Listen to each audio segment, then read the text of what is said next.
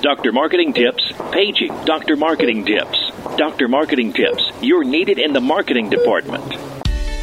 Welcome to the Dr. Marketing Tips Podcast, your prescription to the answers you seek to grow your medical practice easier, better, and faster. This show is all about connecting practice administrators and medical marketing professionals with peers working in practices, learning from experiences, making mistakes, and sharing successes.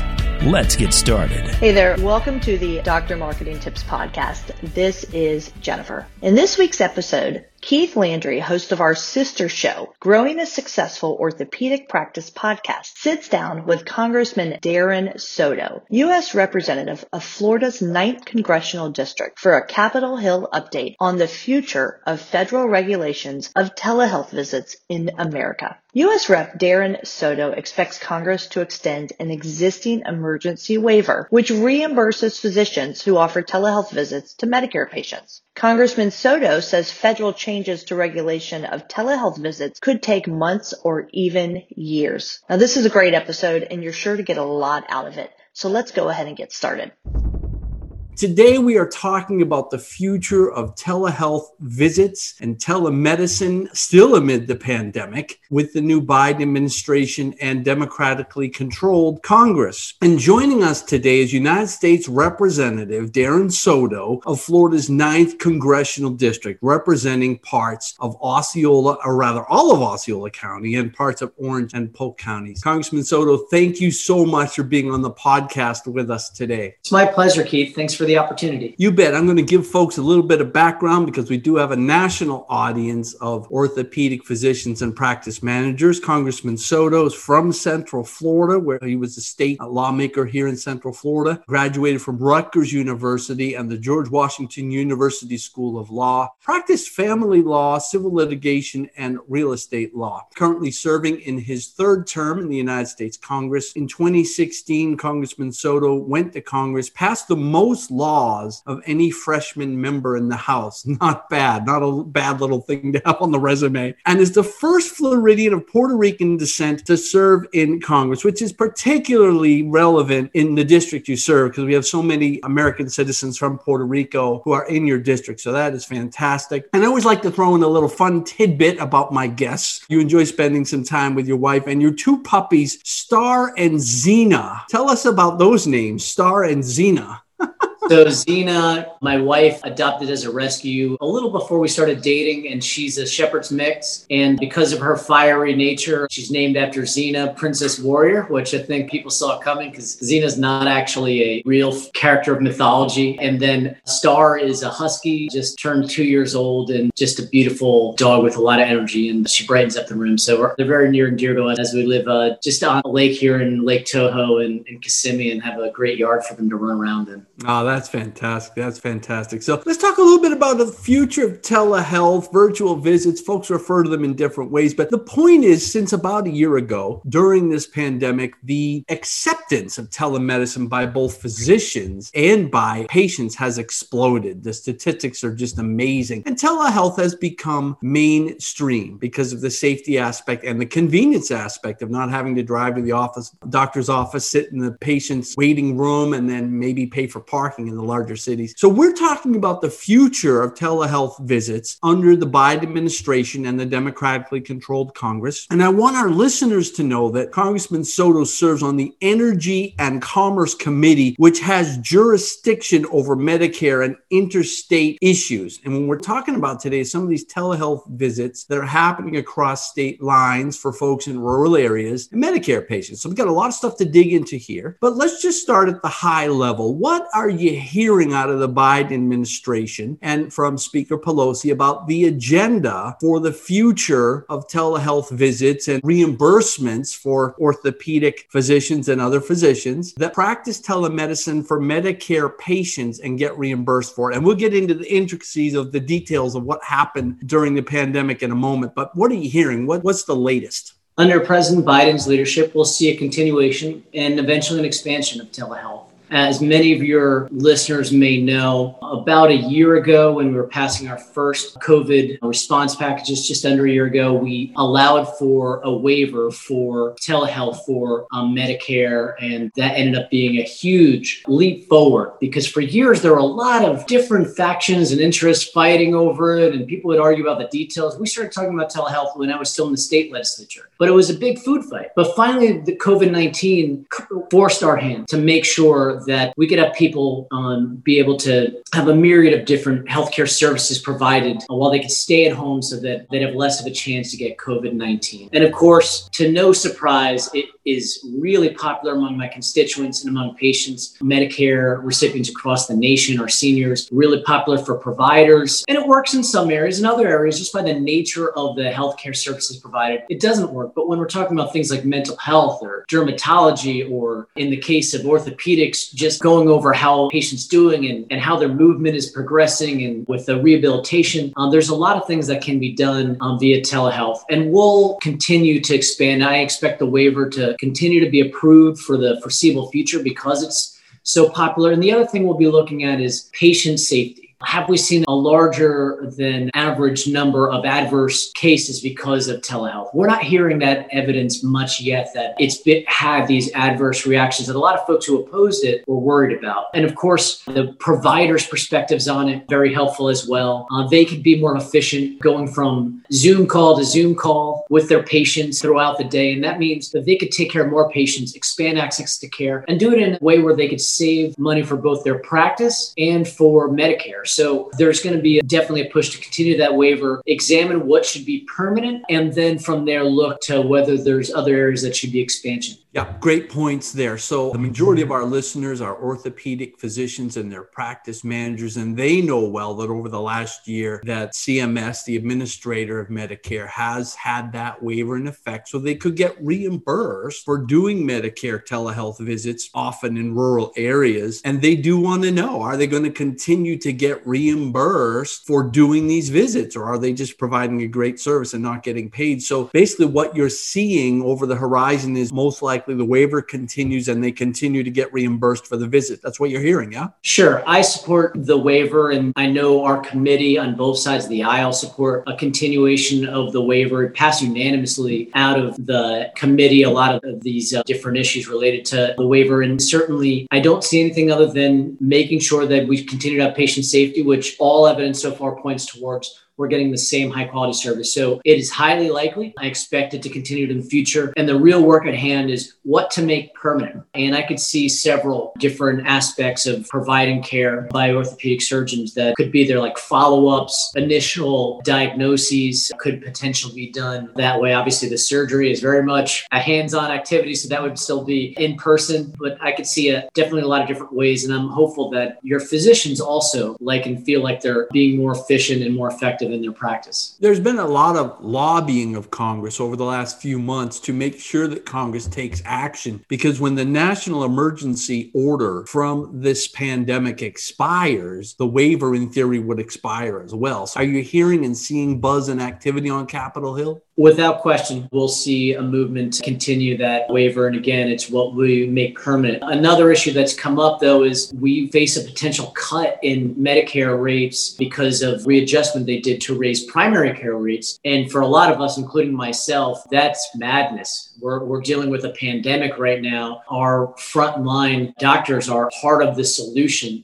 uh, not only that, but you have a lot of electives and then surgery that becomes necessary. It can't even wait anymore. That it's really important to keep this flow going. So we need to keep uh, incentivizing doctors to be able to perform these specialties. So there hasn't been a cut yet in those rates, and there's a big fight to make sure that we continue on with uh, keeping those rates as is, particularly throughout the pandemic. So again, we need to whether it's making it easier for orthopedic surgeons to be able to perform their health services through telehealth where appropriate, and also keeping those reimbursement rates at a level to incentivize them working at what is a tough time. There may be some orthopedic surgeons who are older and at the potentially at the end of their career. We want to keep them on. We need them for the future right now. So we want to make it easy for folks to continue performing at peak performance and treating our patients across the nation.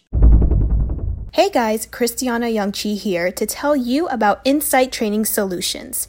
Storytelling matters, and being strong at it can take your medical practice from good to great. Insight Training Solutions is a comprehensive digital employee engagement and training platform built for your medical practice. Employees can log on from anywhere, anytime to receive crucial patient experience and communication training so they can help tell your practice's story. Improve the patient experience today with Insight Training Solutions. Courses start at just $59. Check us out at insighttrainingsolutions.io or Google Insight Training Solutions for a better patient experience.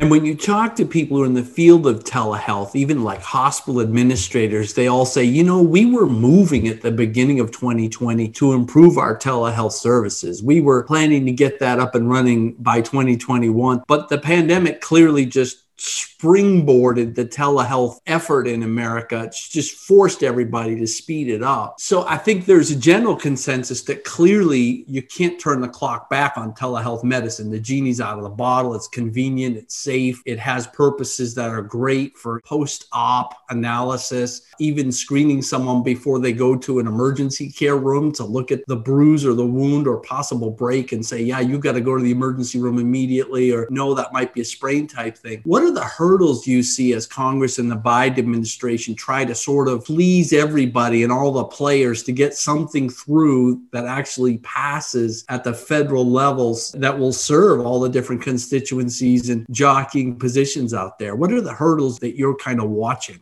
I wouldn't call them hurdles as much as work we have to do. Mm-hmm. We have to do an analysis of each of these areas that have been able to utilize telehealth and make sure one, we're maintaining quality and patient safety. Two, we're increasing or at least keeping the same amount of access. Is it saving money for our medical providers so that they can continue to give a good deal to Medicare as we pay into the system and we safeguard Medicaid payers throughout their career who paid into the system that that money is being used wisely? And each different area, whether it's orthopedic surgery, post op, and initial consultations, whether it's dermatology, whether it's mental health, whether it's uh, primary care, a lot of those areas will do independent reviews of each of them, not only in the Energy and Commerce Committee, where a lot of these decisions will be made, along with our partners in Ways and Means, but also by engaging folks in HHS and CMS. And they are already looking at outcomes and starting to weigh these things. I anticipate you'll see several waivers before we get to the final decision point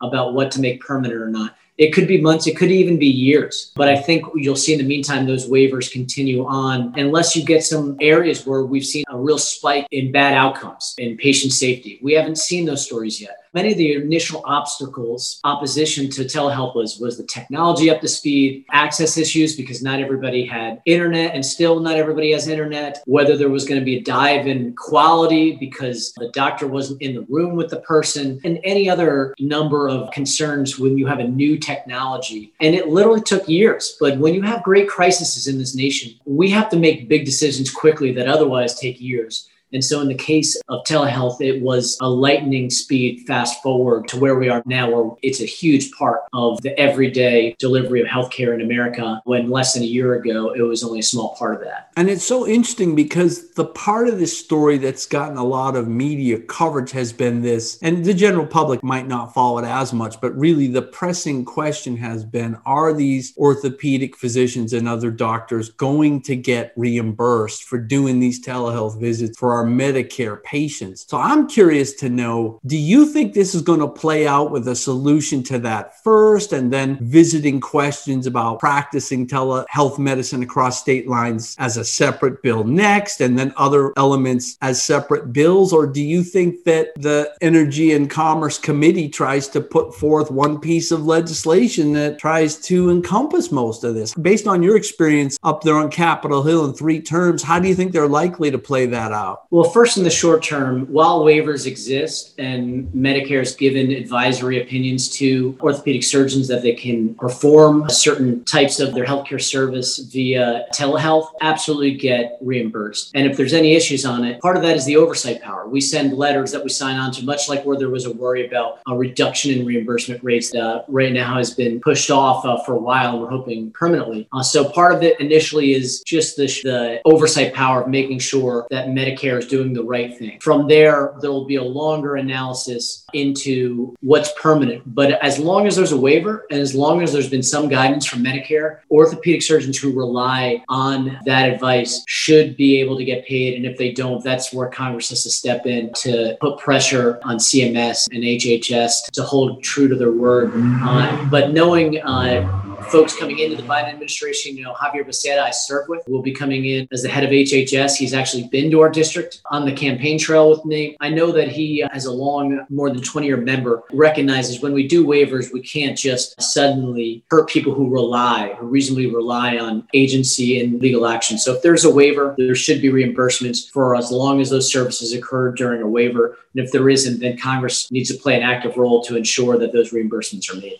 Congressman Soto, you've given us some wonderful insights, very latest information on these trends and issues that a lot of people have been wondering about. And while we've got you for just a couple more minutes, are there any other issues that are on your radar screen or Speaker Pelosi's screen or the Biden administration's screen regarding the future of issues that orthopedic physicians or doctors in general should be aware of, listening to, reading up on, things that you foresee coming down the turnpike here in a minute? Sure. So a couple things. First, we know post election, America wants us to have a World War II like effort to produce vaccines, to get them out in a massive style, to use the Defense Production Act to do that, FEMA, the National Guard, and that'll affect overall how quickly we can vaccinate America. We just made an additional purchase of over 200 million doses of vaccine, which obviously there's two doses per individual. So we're now up to over 600 million doses, which is enough for 300 million people. And the sooner we get back to that, the sooner we could get more orthopedic surgeries moving more quickly. Because sometimes, as states have to go into emergencies, I know many of our orthopedic surgeons have had to stop practicing. We weren't able to put uh, together surgery during this week or that week, or even over extended periods spanning months because of the COVID 19 pandemic. So, getting shots in arms, getting herd immunity through vaccination is a key part of getting our orthopedic surgeons and the industry back to a more normalcy again. In addition, we saw just this week President Biden make an order to reopen the Affordable Care Act exchanges. Um, a lot of people have lost their health insurance because of a job loss, and most people aren't paying for their orthopedic surgery with cash out of pocket. They have insurance that pays for it because it's medically necessary. And so when you have that many fewer people with insurance, that affects the number of patients who can actually go through with the surgeries. So reopening the Affordable Care Act exchange, where Florida has the largest federal exchange in the nation, means more folks who are covered again who can not only get the care they need for COVID 19, but also for these critical medically necessary surgeries like in orthopedics, uh, where you'll have more people with insurance being able to get these key procedures done. Wow, this is just awesome. The very latest insights from Capitol Hill. It's just awesome that we've had you today with us. Thank you so much for your time. United States Representative Darren Soto, representing the 9th Congressional Congressional District in Osceola, Orange, and Polk counties. Man, let me tell you, Polk County is growing quickly. That is really something how quickly Polk County is growing. But thank you so much for being here today, and we'll have to have you back on pretty soon, sir. Sounds great, Keith. Thanks for having me. Thanks for listening to the drmarketingtips.com podcast. If there's anything from today's show you want to learn more about, check out drmarketingtips.com for our podcast resource center with all the notes, links, and goodies we mentioned mentioned during the show. If you're not already a subscriber to our show, please consider pressing the subscribe button on your podcast player so you never miss one of our future episodes. And if you haven't given us a rating or review yet on iTunes, please find a spare minute and help us reach and educate even more of our medical practice peers. Thanks again for listening, and we'll catch you next time. Doctor's Orders.